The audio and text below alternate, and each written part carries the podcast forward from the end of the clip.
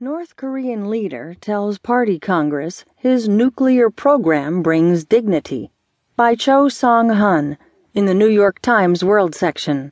I'm Barbara Benjamin Creel. North Korea's leader, Kim Jong un, said Friday that his nuclear weapons and missile programs brought his country dignity and national power as he convened the first Congress of his Workers' Party in 36 years.